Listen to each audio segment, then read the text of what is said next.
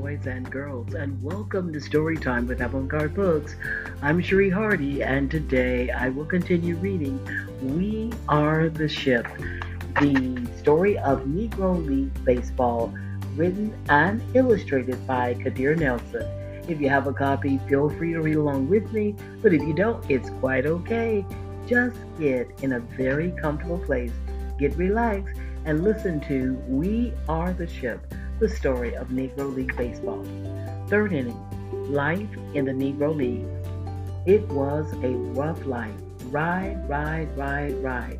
Hilton Smith, pitcher. We played in a rough league. We had a number of really unsavory characters like Charleston and Jud Wilson to contend with, as well as pitchers who didn't have a problem throwing at us. But that was something we had accepted as part of the game.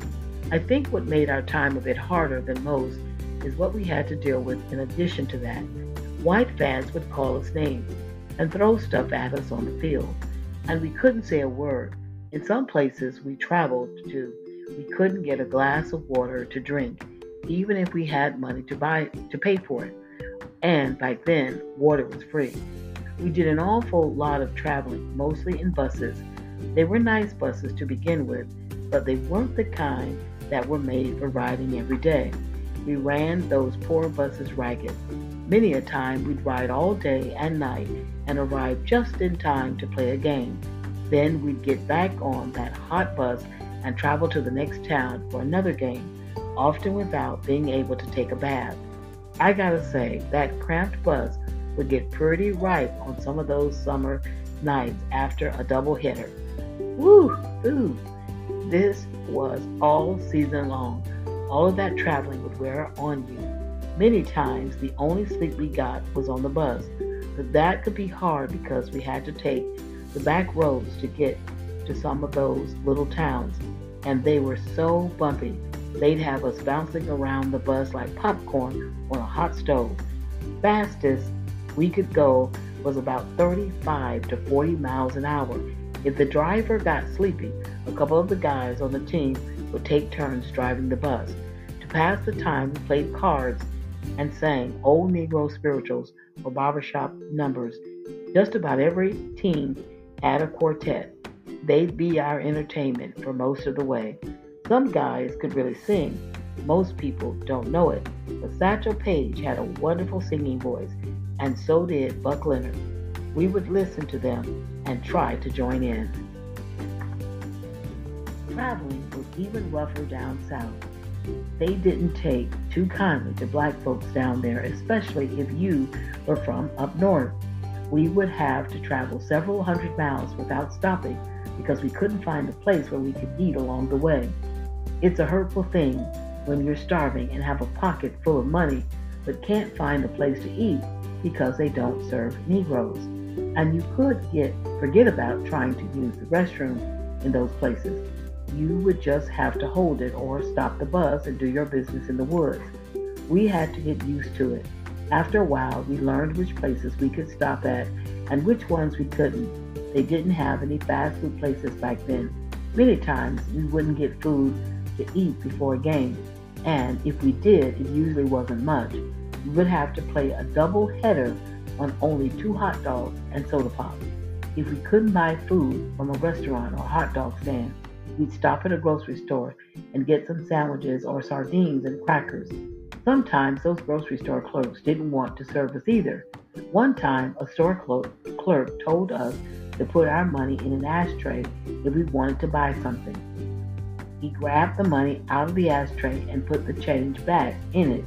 He didn't want to touch our hands, but he sure did touch that money. I guess he had to draw the line some, somewhere just didn't make any sense. It was segregated in the North too. They wouldn't serve us inside a restaurant, so we had to get our food from the back door and eat on the bus. We'd send one guy to buy food for the whole team. Hotels were segregated too. Many times we would get to a town after riding all day only to spend a few more hours searching for a place to stay. The minute we arrived, inexplicably every hotel would be full. If we couldn't find any place to stay, we would have to sleep on the bus. Some of the smaller clubs slept cramped, crammed in their cars or even in the ballpark because they couldn't afford to stay in a hotel. Some teams slept at the YMCA, the local jail, even funeral homes. In cities we stayed in, Negro hotels or Negro rooming houses, we slept two, three guys to a bed. That's all the team owner could afford. A number of the Negro hotels were very clean and neat, but more than a few times we'd run into those places, and I don't want to call out any names, but they had so many bed bugs you'd have to put a newspaper between the mattress and the sheet. And then the other places we had to sleep with the lights on because the bed bugs would crawl over you when the lights went out. Can't sleep with a bug on your leg. I don't care how tough you are. In small towns, we'd stay with local families. During the game, the manager would send someone to find people who would put us up for the night. By the time the game was over, we all had places to stay. Sometimes the colored church would fix us a meal, and I'll tell you, that was some good eating. If we got to a town and we had a little time to kill, we'd go fishing or watch catch a movie. Back then, a movie ticket only cost about 25 cents, and you could stay in the theater all day if you wanted to. We had to go through the back entrance, though, because they only allowed Negroes to sit in the balcony. There would usually be three levels in the theater, and the white audience would sit at the bottom. That whole middle section would be empty, as if the owners wanted us to be as far away from the white audience as possible. That kind of thing seems silly today, but that's how it was back then. All right, boys and girls, I am going to stop here. This is our part six and I will continue reading. Take care, boys and girls. Thank you for listening again. This is We Are the Ship, the story of Negro League Baseball. This book was written and illustrated by Kadir Nelson. Have a beautiful day, boys and girls.